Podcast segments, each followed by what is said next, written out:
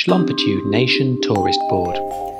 Chickens were nay introduced into Schlompitude Nation until the late 1940s, which uh, meant that people were a little bit suspicious of anything like an egg. Only one person on the entire island has a particular penchant for eggs, and his name, yes, you guessed it, Mr. Penchant. And the egg on Schlompitude Nation has a particular sign. Listen to the, the crack. Oh, lovely. Only one kind of egg on the whole planet make that crack. And it's a very gentle one. Into a pan. And then it cooks. Preferably steamed, sometimes boiled.